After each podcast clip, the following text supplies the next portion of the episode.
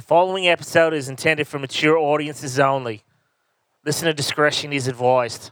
Good day, mates.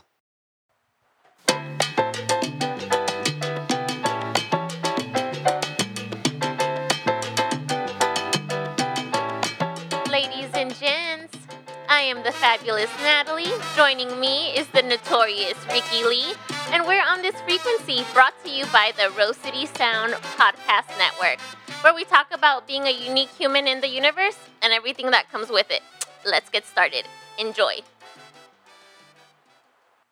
Happy day, y'all. Happy day. We are sitting here today with the wonderful Jasper from the Copaesthetic podcast. So, everyone, a little round of applause here for her today. Hi. And we have myself, we have Ricky Lee, we have Bartley on the sound. Meow, meow, meow. We also have Big Brother Jake from the Big Brother Jake podcast in the studio, and we have our photographer, Ray. Meow, so, welcome, everyone. Yes. How are we? Whew. We're ready. We're ready. We're ready. We're alive. And we're We are ready to alive. fuck some shit up. Yes.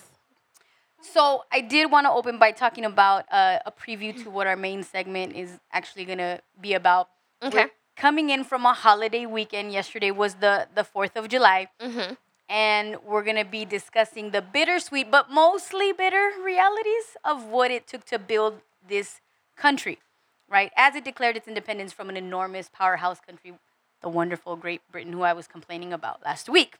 So Natalie and I actually spent the entire weekend, I think uh, maybe a total of like three consecutive days, just like diving incredibly deep into the material that we've read throughout just our existence in general. So we're also going to get some feedback from Bartley. Um, we asked him to watch the documentary 13th, uh, directed by Ava DuVernay, who I one day will meet. Can I object to the uh, middle-aged white man? I didn't say it out loud. You got that in the outline. I'm- Wow. I I'm did. Not, I don't. I'm not middle-aged yet. Like, Shots come on, fired. man. Aren't Shots you fired. 35?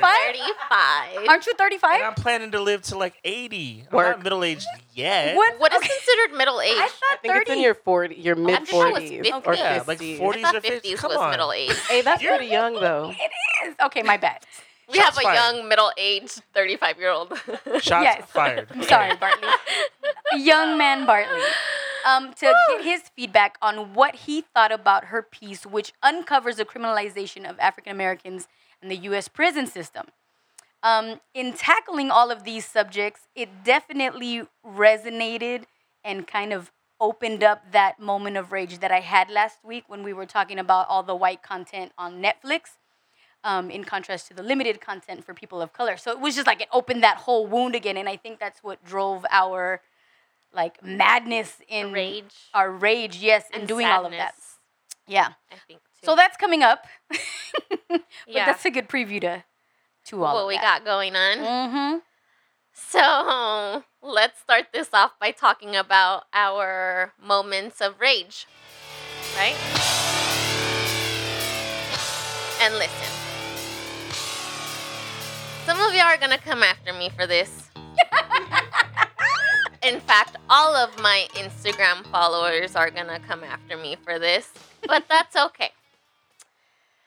Because my moment of rage is post after post of the Old Navy family. And what I mean by that is the family of four dressing up in their Old Navy American flag t shirts. From head to toe, though, right? Yes. From head to toe. Shit balls and flip flops. The flip and the headbands and the whole shebang, right? And I get it. I understand. I understand. I, I get why, and I get the the the patriotism and and all of that, right? But consider this, okay? And I want everyone to understand several things here, right? We live in a consumer culture, Mm. And we have an excess of everything. And one of the biggest things is clothing, Mm. right? And so I know that the Old Navy t shirt for the 4th of July is $5. It's very inexpensive. and you're going to dress up your family this way for the next 20 years And the dog. and the dog. Mm.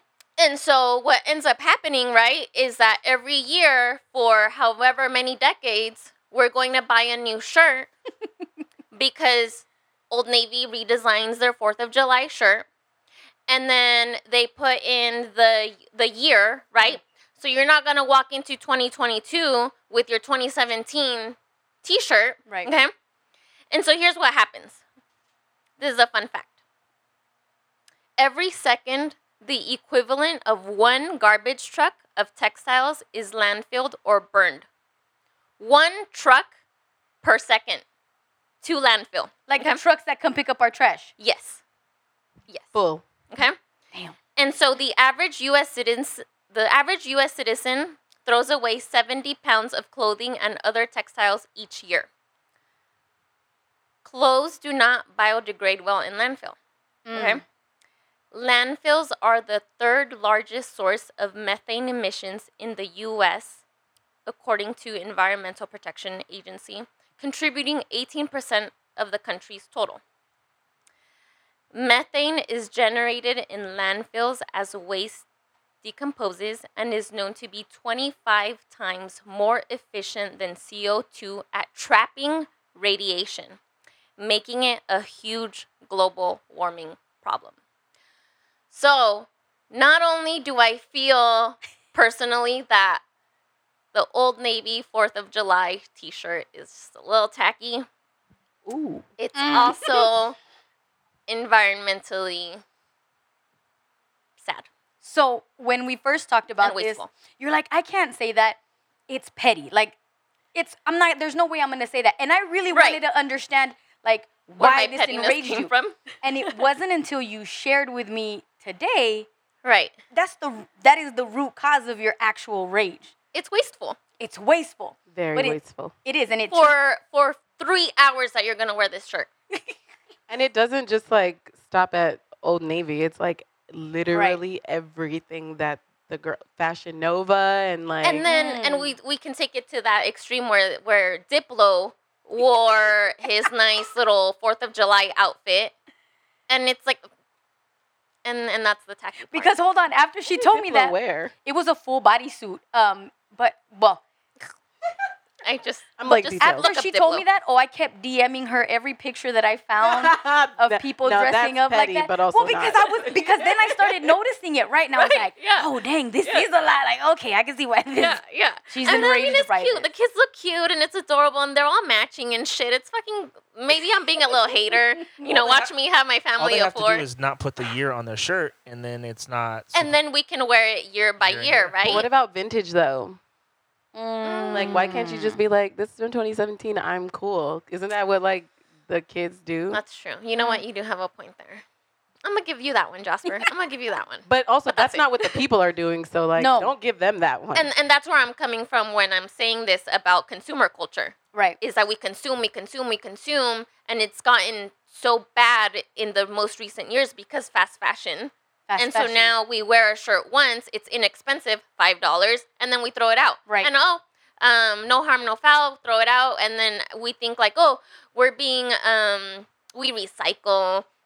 Or we give donate. to the we donate, we give to Old Right. Navy or to Old Navy, I'm sorry, to the Goodwill, blah blah blah. But what what people don't realize, out of sight, out of mind, a lot of the times the Goodwill has to also throw those donations into the trash because um, molding and and it's not you're not able to resell it basically. Yeah. So that's my moment of rage. that was quite the moment. I know. But it was a mild moment in comparison to everything else that we uncovered. because in preparing for this, Natalie and I were talking about, you know, obviously we're researching and discussing the injustices of our of our country, right?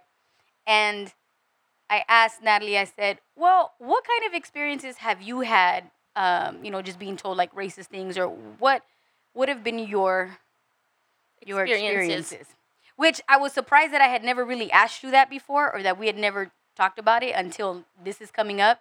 So Yeah. she proceeds to tell me a story and as I'm listening to it, like I'm in complete and utter disbelief and I start to like give myself a, a panic attack Yeah. over it because I'm not believing what's coming out of your mouth.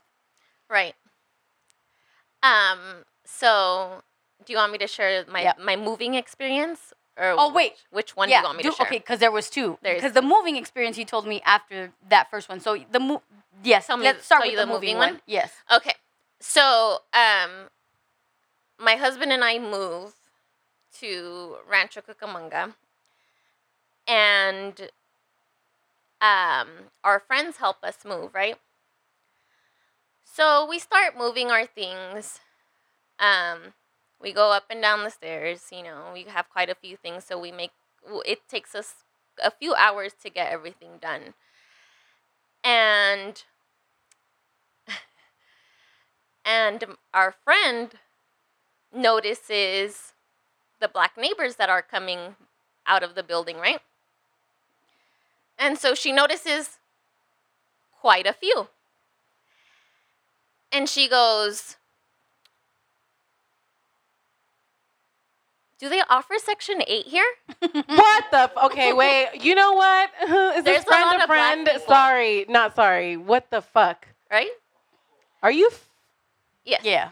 Yes. And that was the. Yes. Right. And and for the and for our listeners um, who aren't familiar with um, Rancho Cucamonga and the Inland Empire, um, Rancho Cucamonga is fifty nine percent white. Right. They are um, thirty seven percent Hispanic and ten percent black. and mostly upper middle class. Yes. Right.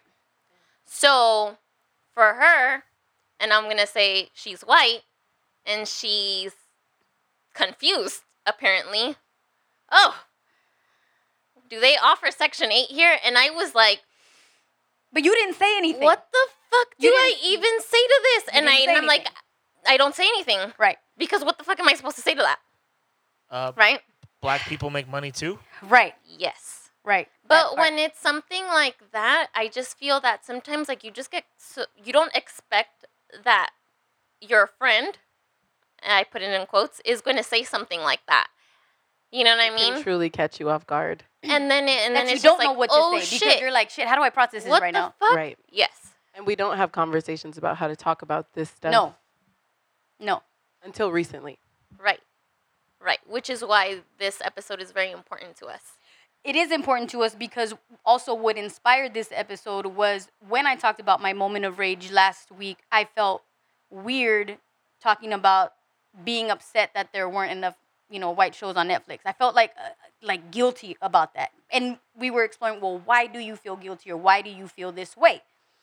And it just comes down to me not feeling comfortable talking about these uncomfortable things with, you know, white folks cuz I'm afraid that what, I'm to uncover that oh man, they're racist. Like somebody that I care about and I love really feels a certain way about me. And I don't even Right. want to explore, I don't want to know what they really think about me, right? So that was kind of what, again, fueled all of this. And so that's not even the story that, that got me. So now, All right. So then, uh, maybe less than three years, three or four years ago, uh, my husband and I go over to our friend's house, and our friends happen to be white, and we we get into conversation, and suddenly, our friend nonchalantly is like, my three to four year old daughter at this at that time his his daughter that he's talking about he's scared of black people or she's scared of black people. And this is why.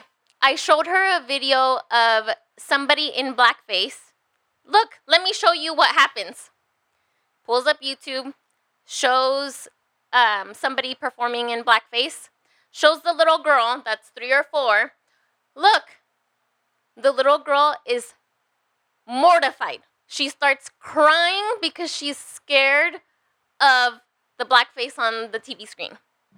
And then and then my our white friend continues to just laugh. And doesn't see what is happening that now he is traumatizing and now instilling in this little girl that she should be scared of black people. And I'm and he's like showing, you know, myself, my husband, Unapologetically. unapologetically, unapologetically, I would say, because he Right. wasn't seeing it as something bad. In fact, he was laughing it off. That's what I'm saying. Like Can he I was almost a question? declaring it. Yeah. So this makes me want to ask because you have two now white friends who have Right. in your presence been openly racist. Right. What kind of environment are you fostering as a friend where they feel comfortable enough to do that in your presence? Do you know what I mean? Like- Right.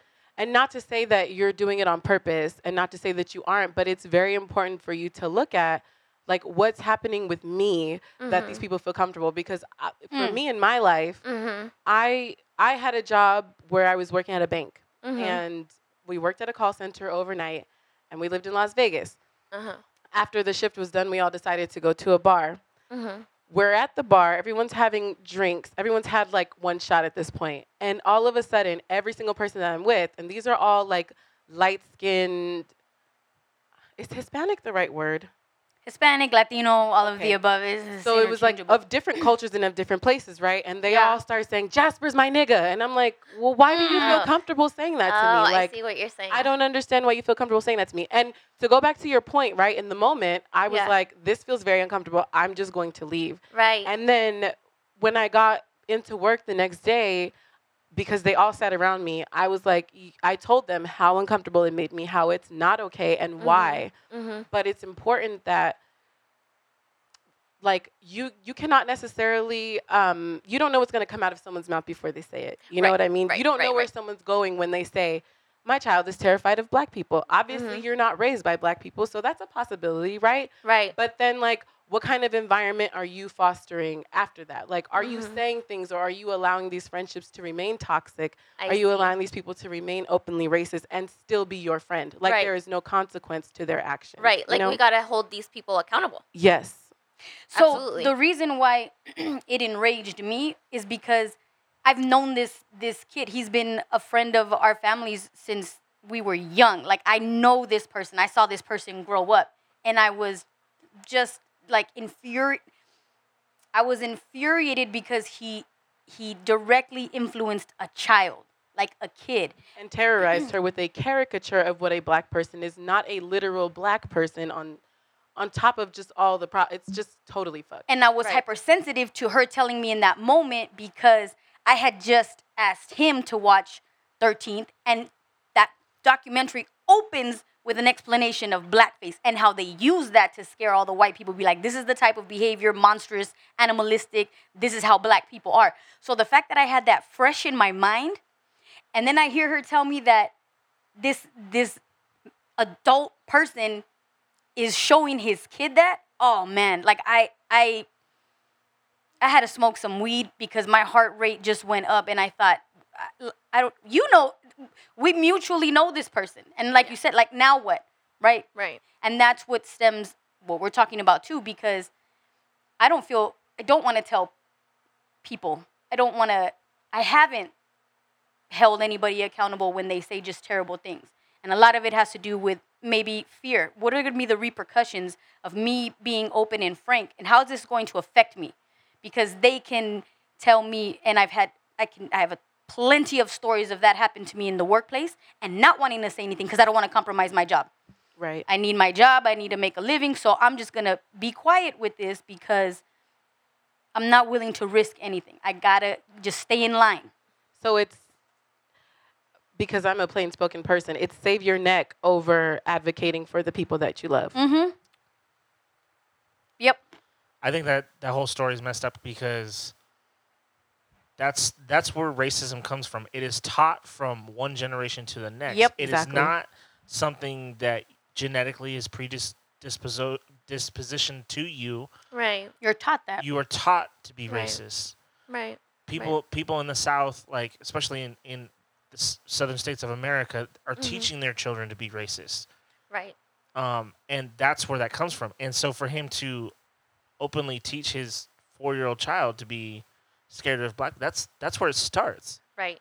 And now you started the cycle of of what's next. Like how Mhm. how far are you gonna go? Like what's next for that child in their development Right. Yeah. in that in that mindset. Like Yeah. I'm scared of black people. Now now what's Yeah. next? Yeah. Yeah. Now I'm scared of brown people. Now I'm scared of Asian people. Now I'm scared of Mm-hmm. who, who like who's next? And Right. what do you do with that fear? Like Right. now that that fear is instilled in you, and this is where we get people walking down the street and getting shot and killed. Yes. This is where Mhm. you get like someone feeling comfortable enough to yell nigger out of their window at a black child walking down the street. That is my experience. You know what I mean? Mhm. Like Yeah. this is where you get like people following you around the store because you're inherently going to steal because you're black. mm-hmm. Mm-hmm. This is where that comes from. Right. Mm-hmm. Mm-hmm. And if it was one of my friends, I don't sugarcoat anything. I don't bullshit anybody. I'm calling you out if I see that Right. hundred percent. Right. Right. I'm I I might if I if I can keep my cool long enough, gonna pull you in the other room and say like, "What the fuck are you doing?" Yeah. But if I can't keep my cool, I'm calling you out in front of everybody who's there Mm-hmm. and putting you on blast because I have Latino people in my family, direct first cousins that are Latino. I have direct first cousins that are black. I have an uncle who is black. Mm-hmm. Like that shit doesn't fly with me because now you're now you're talking about my family. Right. Right. Right. So when the George Floyd situation happened, um, so Jess, one of the filmmakers that we know, she's from Minneapolis, and so she was flying out there and, and documenting a lot of what was going on. Called us up one day and said, "Hey, can we do, um, can we do something to honor?" Like a positive. black black families images and to honor those that have been you know slain to you know police violence like that. So we did uh, we did a show severe did a live set we did all of the images with that and we had someone on our team who was participating with that Mm-hmm. that was white. And when i think it was the the immediate day after he came back and he said i can't participate with this anymore because i don't agree the images He was really showed- uncomfortable with the images that were displayed. well he interpreted the the images that we displayed as against police mm-hmm.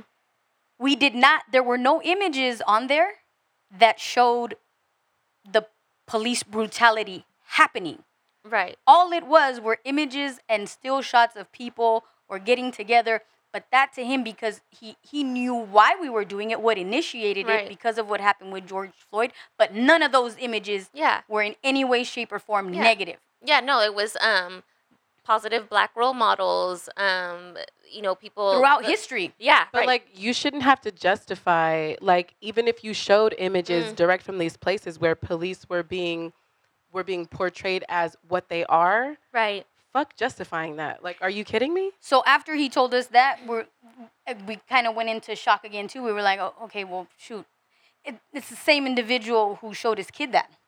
So, Not surprising. well, so Now no, I- no, now I know who you're talking about. right, Yeah. but see, but Yeah. now, now I feel when since I learned that part of it, like we we have to do something now. Now we have to say something. Be, not, not that we should have from the beginning, but again, Right. we were all and we kind of just talked about it and agreed that all right, well, he's not gonna come back. He did hit us up a few months later and was like, "Hey, I'm down to come back.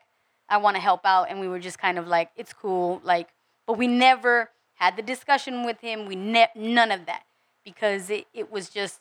And again, I'm like, "There's no point. This guy's got it ingrained in his head a specific mm-hmm. way." To my point, look what he's showing his but kid. Does, but do, okay, mm. but does he have it ingrained to in his head to where he's not going to change? Like, if you don't give him the information to change, then he's not going to change The because information is available to him That though. part. And and the fact that he is rejecting the information, it's coming from multiple sources, multiple people of multiple backgrounds, mm-hmm. multiple places with multiple motives.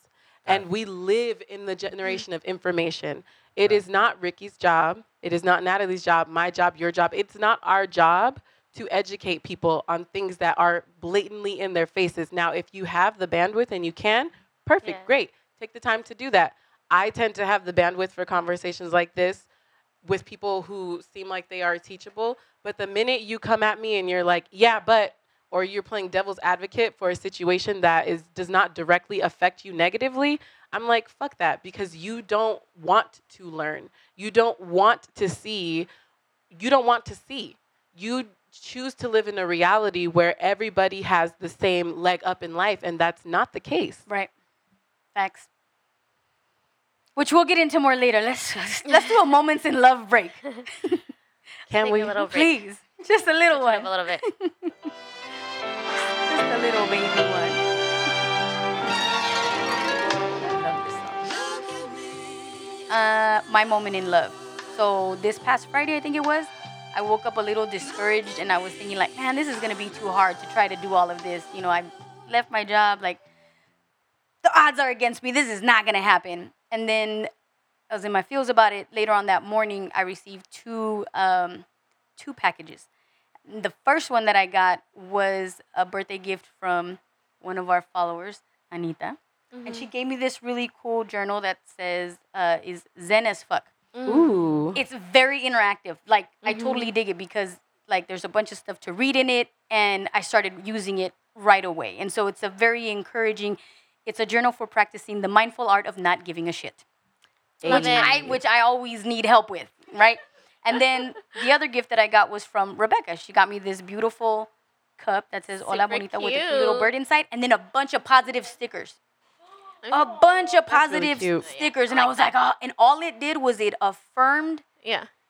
like, keep going. Like, this is what you got to do. Just get those thoughts out of the way, and you know, push on. So that was that was my moment in love. P.S. The bird is green. It is green. Oh, it is. the power of And we're all just for Wearing all of our listeners, we're all wearing green today, and this was Yeah. not planned. So, well, meaning like Ricky. Oh, Bartley is. Hey, Bartley's wearing green. we all got the I'm green wearing memo. Green. Jasper and Ricky are also wearing green. So, um, so my moment in love um, was uh, I was able to host. Um, I guess I can call them my cousins. They're my yeah, cousins yeah, too. they are, they are. My cousins by law. Yes. Um, Mondo and Michelle came by to visit us. Ricky came by. My sister and her boyfriend came by. We had a nice little dinner party get together, and it was so, so, so good to see them. I, Michelle, if you're listening, I missed you, and I'm really glad that you came by and blessed us with your presence Yes. on Saturday because it was very much needed. Um, and she was wearing a shirt that I had bought that same day. And then I'm wearing the shirt. You bought to- it the same day? I didn't know you bought um, it. the I bought day. it that Saturday, Oh my god. and I'm wearing the shirt today, and then I'm wearing it, and Ricky's like, I have the same shirt, Get out. so That's we all so have the same shirt. So Great to add to my moment of love. My god. Did you uh, add to your Moo collection this week? No, but I did find a mumu that I want. So I started kind of collecting different types of Where did the inspiration for moo come from? my grandmother in having my little devotional to my ancestors. I was just looking at a picture of my grandmother, and I was remember one of my favorite memories of her was her wearing her muumuu. Like after a long day on the ranch, coming home, taking a shower, and then just seeing her in her. And I was like, you Chilling. know what? I think I want to get one of those just to remember her like that. So that's why, and they're cool as hell. So and. I love it. So I wanted to start off the main segment um, with a specific song. So Bartley, Before you put on this record, understand this is for all of my ancestors who were raped, who were killed, and hung because of their plight for freedom and for dignity. They died for me and they died for you. This is for them to know that, yes, even today in 1992, we are still fired up and we're still talking about revolution.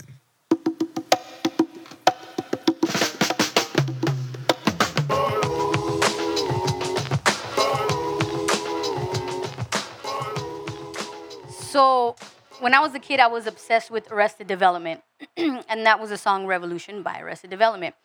Um, I was sharing with Natalie, in in having all of these discussions. I'm like, dang, why am I so worked up about all of this? Why am I so, like, just heated and filled with all of this energy to do something about it? I think it was a maybe like 10 episodes ago, we talked about discovering our purpose. And I shared a story about being in fifth grade and not uh, passing a history test and then having to write about the a new world. And that was the first time that I felt passionate about history, not being told the truth about history in school, writing out a really powerful piece, and then delivering it that to the class. So I was 10 years old when I did that. And I went to go find the tape because this is the actual. Remember, my dad like recorded it on VHS. That's why I won't get rid of this because it means a lot. Um, I didn't realize until I heard the song today that the song was released in 1992. In my mind, I thought I was like 15 years old, but I was 11 when this song came came on. 11 years old, and I'll never forget listening to the opening itself and then just being so provoked by that. Like, dang, that's an opening. And because I had just studied about all of that the year before, that was adding a soundtrack, a modern day soundtrack for me at that age to everything that I had just learned. And mm-hmm. I'm big on percussion, like we talked about what are the, the instruments that appeal to us. Mm-hmm. So the percussion and the, the drums that came in mm. just amplified it even more as a kid, right? So now here we are again, years later, and I'm thinking, man, wh- what do I do with with all of this conviction that I have? Now even more so that I have my own stories to contribute and my own pieces of of just adversity that apply to some of this. Yeah. So I thought that this would have been um, an appropriate song to open because it's still very much a reality where people of color are getting raped, killed, and hung just in different ways and covered up and presented in a, in a more acceptable, very snide type of way. Um, but in researching again, we talked about why isn't there white content on Netflix? Right. and what we discovered because I didn't want to just say commentary and then not back it up with with facts, right? So we learned that the decision makers in film, media, and TV are 95% white. There's no way like to get past that barrier. I get it. Like I can't even be mad that there's nothing out there mm-hmm. like at reach because oh okay cool well that makes sense 96% mm-hmm. how am i going to get through that And this is why I'm sorry, Jasper. Were you gonna say something? I was just gonna say, and the things that are available present us in these very like um, in these boxes that we cannot break out of in the media. So, um, to add to this, um, one of our um, content recommendations is going to be this book, White Fragility and Why It's So Hard for White People to Talk About Racism by Robin DiAngelo, who is a white woman, right? Um, so, to add to what uh, Jasper and Ricky are saying here, is that mainstream US culture gives us information we need to have. It does not give us the information that we need to have the nuanced understanding or arguably the most complex and enduring social dynamic of the last several hundred years. And to further the statistic that Ricky just gave about um, the decision makers um, that feed us content, right? Um, in 2016, 2017, these are the numbers. The 10 richest Americans are 100% white, seven of whom are among the 10 richest in the world. in the world seven out of those 10 Yes, Got it. the 10 richest in the world. The U.S. Congress is 90% white. The U.S. governors, 90%, 96% white. The top military advisors, 100% white. The president and the vice president, 100% white. The U.S. House Freedom Caucus, 99% white. The current U.S. presidential cabinet, 91% white. People who decide which TV shows we see, 93% white. People who decide which books we read, 90% white. People who decide which news is covered, 85% white. oh there's a little dip People who decide which music is produced, 95% white. that part People who directed the 100 top grossing films of all time worldwide, 95% white. Teachers, 82% white. Full time college professors, 84% white. And lastly, owners of men's professional football teams, 97% white. And these are 2016, 2017 um, statistics, but um, it's 2021. I don't think much has changed, right? And it just, it also poses this question or fact that we have to do our part of continually questioning, learning and unlearning the information the information that is fed to us.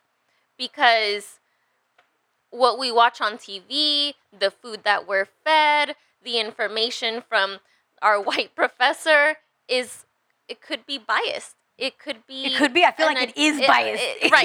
Yeah. It It- 100% is biased. Right. It's an it, it's there's an agenda behind it. Hell yes. And and we become so complacent of like, "Oh, I got my education from so and so and it's fine and I'm going to and whatever this person says is fact."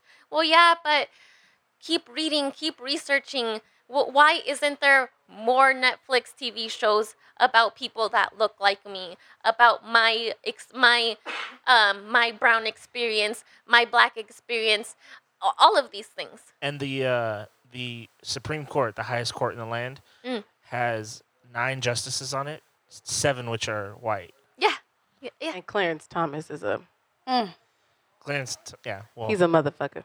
but there's there's another example where and and that and and then we get into systemic injustices right because now uh, the system is not meant for black and brown people to thrive or to have a chance or or to have um there we're not being advocated for But that's why I think Friday morning when I woke up, I'm like, there's no fucking way this is gonna work. How are we gonna build a business when every attempt that we're gonna make, like, it's, it's just, you're going against the grain? yeah it's and it's difficult when you you know i myself and mike we look at numbers all day long and we're we like to we know about money and we understand money and and the power that that holds and it's really heartbreaking to realize that what you just said ricky of like there's just how are we gonna get how are we gonna get there everything is built against Right. That, that's why when they say the system is broken, no, that's how it was designed, built, and executed. It's working perfectly fine. It's not broken. It's working perfectly and it works fine. on its own Hell right yeah. Yes.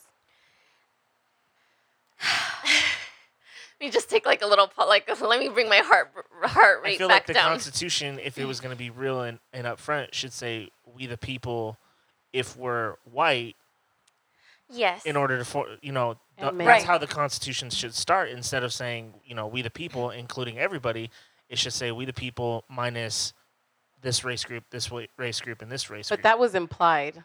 Right. You know what I mean? no, I Like, know, I get that. totally implied. But that's the thing about this whole systemic thing is it's always implications. It's always like we can't necessarily tie it back to a concrete thing, but here's the implication of this and here's the implication of that because it's something that you can hide behind. yeah. Yeah. Like a blanket. Let me just put Exactly. the constitutional blanket on. Mm-hmm. Mm-hmm. It's like, oh, I didn't openly say not you, person of color here. It's like, n- no, but it's implied because of the, the culture that you foster. If you help a black student as a teacher, then you're, eh, eh, if you help a black student as a teacher and the rule of thumb is that the black students, we don't give a fuck about them, then that ostracizes you. You know what I mean? Like, that puts a target on you. And that goes back to it's me over fighting and advocating for you Right.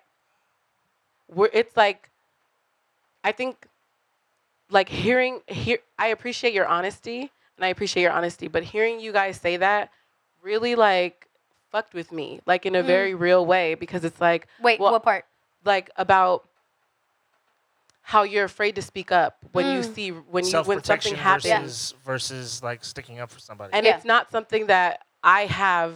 It's not something that I have and express pass on, and especially like we get into like colorism and the fact that you're lighter skinned than Natalie. So like automatically it's gonna look worse if Natalie does it than if you do it. Right. You know what I mean? Like we get into all that stuff, but Mm-hmm. the thing that I'm saying is like,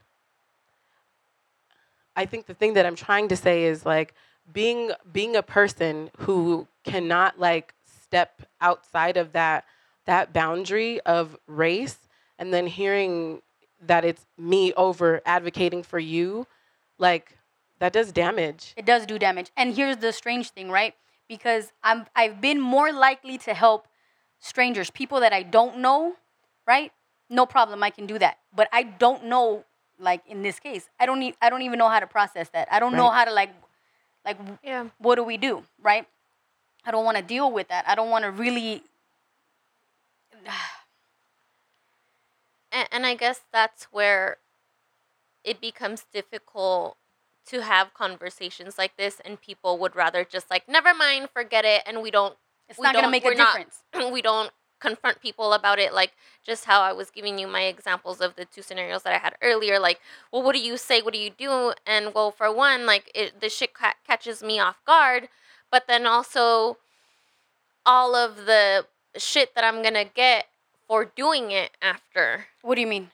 well it be it Would you, becomes were, you- would you be afraid if you lost that friend? Like, is that what you're? you're no talking i about? believe Like, i would be afraid for my life more than afraid of losing a friendship because so in that original scenario that we gave um, earlier right uh, about my experience i would say that initially i'm like oh shit what the fuck do i do now but now i tell my husband like you know what i don't want to hang around these people i feel uncomfortable i don't i don't i just can't fuck with people that are like this Right. but it goes back again to like we need to do something about it. We need to let these people know and hold them accountable for their bullshit. Right. Because I remember when the president the election with Trump. Okay. And I was nervous as hell because I was looking at Barley like, is this fool a Trump supporter? And what are we gonna do if he is? And what are we gonna do if he just tells us that he's not, but he really is? right. right? And I remember because I asked you. Remember, I was like, "So who did you vote for?" And I was, I didn't want to ask because again, I didn't want to know the truth. I was like, "Fuck, now what am I gonna do if I know the truth about him?" Right? And you said, "No, I didn't." Right? So I'm like, "All right, cool. He didn't vote for him, right?" And I, if I remember correctly, you said I didn't vote for anybody. I didn't vote for either of the two main candidates that were in the election. I voted for a third party. So when I was sharing that with Severe, I was like, no, it's cool. He didn't vote for Trump. He voted for, you know, third, third party. party. And he's like, that doesn't, that's not gonna help anybody. It doesn't help. But then the whole system doesn't help. So It doesn't. Okay, but see, so that part where, like, But I direct. So I am a registered Republican. You guys know this, right? I direct. that just set my blood a boiling. but but but I voted against my party because I felt like the candidate wasn't like Trump wasn't um a good human being. well for yeah, but he wasn't the candidate he wasn't um representing the party in a way that I felt comfortable voting for him, right? In all his racist bullshit that he was doing, I'm like I'm not voting Republican if this is the guy like we're we're voting for. You know what I mean? So that's why I didn't vote Republican. Right. So in a way that did help because I that's that's a vote that he didn't get. But so that's how I feel, where it's like Natalie and I are like, okay, cool. Well, we're not gonna talk to these people anymore.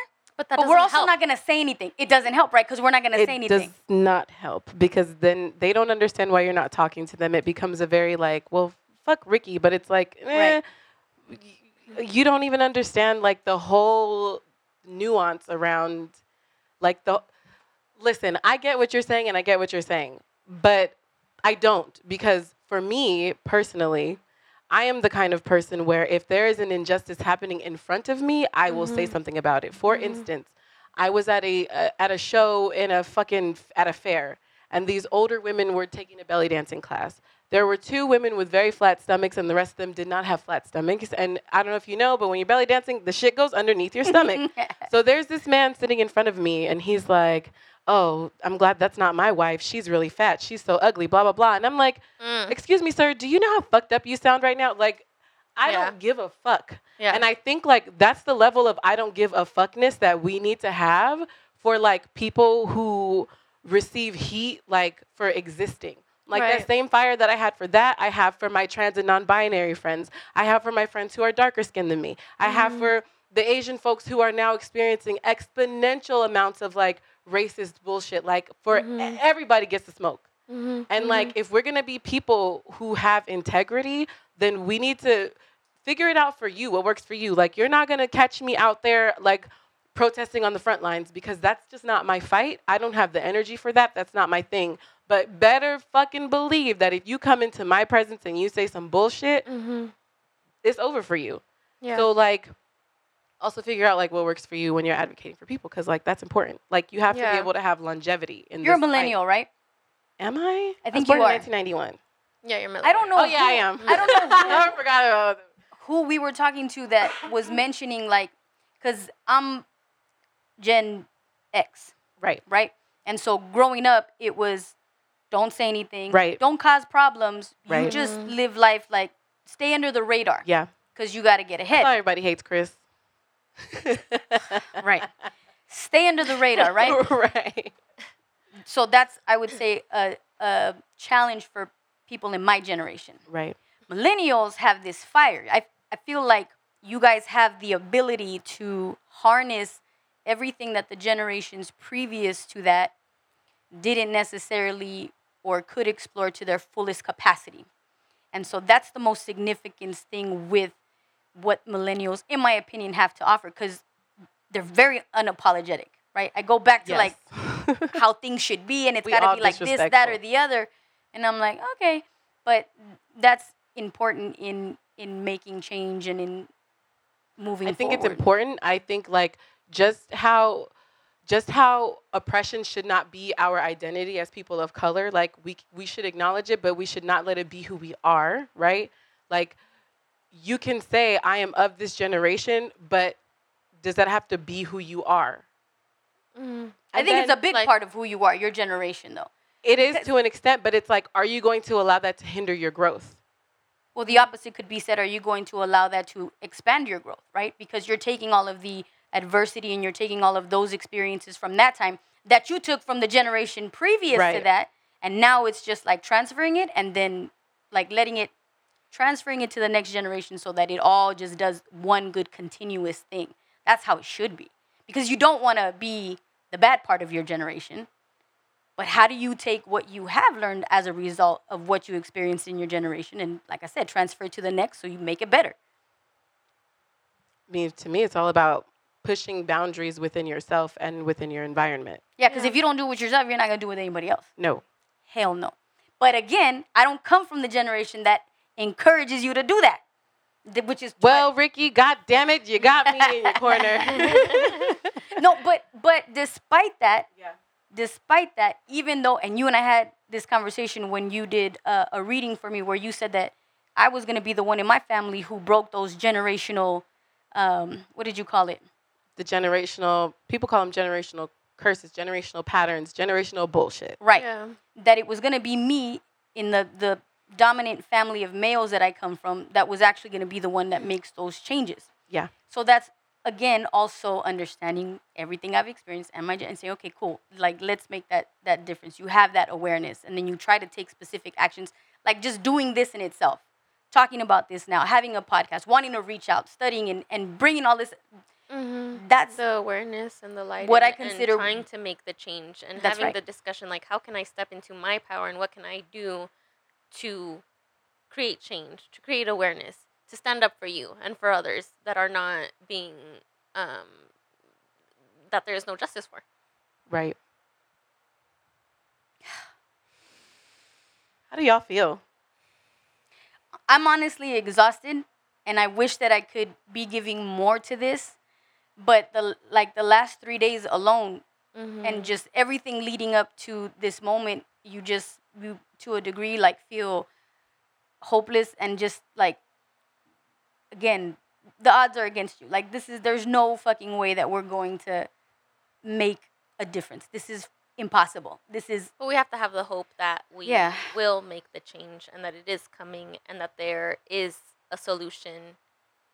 We have to search it, I mean, search for it. there are changes that are being implemented right now. Like Mm-hmm. there are changes that are seen right now in the way that we vote. Like AOC has a Mm. spot in Congress, and like Mm-hmm. you have people who are openly wearing hijabs. You have now transgender people who are representatives. You have people. You have people of like all different persuasions now feeling emboldened to take positions of power, and you have the people who are voting for them who are like, you know what? Fuck voting for that same old bullshit. I'm gonna vote for something different. Yeah. That's why people voted for Donald Trump. I mean, that Yeah. motherfucker was trash from jump, and like Mhm. you know probably shouldn't have did that. But like, but that's like change in action. Like all of this stuff is change in action. Like all of it, it's shaking shit up. It's like changing systems, and it's like you can do something. If you speak up to this person who showed his kid a fucking caricature of a person in blackface to Mhm. terrorize his child, if you could say something to that person, right? Mhm. And like change his perspective, then you change automatically the next generation's perspective. I just by touching that one person and being able to affect change in that one person. Do you think that so let's say that we had this this said conversation with said person about what he did, right? Um the blackface example. And because that was my our question Ricky and I, right? Well, what if we're saying all of this and he just goes, "Yeah, yeah, yeah, you know what? You're right. I'm going to make Right. a change just to please us." Mm-hmm. So then how do we know that we actually impacted this person? The thing is, is like You know what I'm when you're doing anything, Mm-hmm. like Mm, even that's me true. and my healing work, I can give you the things, but it's up to you to implement them. It's not Mm. up to me to monitor your journey. If you you're turn out to be a, a trash human being and you don't really do the things, you're not a person of integrity, you have no place in my life. Yeah. Yeah. Because now I know where you stand. Right. And Right. now you've shown me like Mhm. how low of a being you are. And it's Mhm. like, no. Yeah. That makes sense. And I I'm think in that. your example, Natalie, you'll see the results in his child. Yeah. You'll see how she grows up and if she continues to be scared of black people or Right. has that stigma still in her life or did something change? Did, Right. did something change in her life to where now she's different? She didn't take that that instance of trauma Right. and let it stick with her. She, you know, was able to open herself up to Mhm. those Mhm. relationships. You know what I Mhm. mean? Yeah, because the father at this point is helping her reverse that or retell this Right. narrative. Cultivate Right. a healthy, um, a healthy view on just people in general. It's not just Yeah. you know, it's not just black people. It's Right. everybody. Like Yeah. you got to cultivate that that relationship or that that view of everyone in the same light instead of this person in one light and this person in the other light. So you would Mm. see that in his child Mm-hmm. as she grows up. Now, Mhm. if you see it's still there's still remnants of it, then you know that he bullshitted you. Right. So let, I have an idea because this is all great, but this Mhm. is not telling me how to deal with this exactly with him. So let's. What if we did this right? okay. We invite him over one day here to the house with his with his kids, Mm. him and his kids, and then Rose City Sound is a diverse crowd, and we bring him here, and we have the conversation with him like this is this is terrible what you just did, and Mhm. we all converse as adults. Mhm. Kids are outside. Mm. right? But then once we all talk and depending on he how he reacts to that, Mhm. then you bring the kids in. Because what good is it that you're gonna tell him, like you said, he's gonna go home and not Oh, I see. but now these kids are gonna be in front of the same people that he was teaching them to be afraid of. Mm. Now they're gonna have a point of reference where it's like, okay, I'm around these types of people and there's nothing wrong. Everything is okay. Here's a safe environment. They're playing music, we're having fun, we're engaging, it's fine. Mm. Like that's what I mean by like the types of actions that would have that in for me that I would want to take instead of just saying, "Hey, bro, you're wrong with this. This is totally wrong. Bye." And I'm never gonna talk to you again because you're a shitbag of a human being, Yeah. right? The answer, in my opinion, to that would be, bring them over and we all have the discussion. Yeah. Like, are you in or you out? If you're in, Yeah. cool. We're gonna bring your kids in here and we're all gonna interact together. Mm-hmm. But then you have to be mindful also of because it wasn't about you. It wasn't about you or you. It was about a black person. So you have to be mindful of not tokenizing and the black person and not using them as like a a litmus test because Explain then you're doing the same Explain the tokenizing.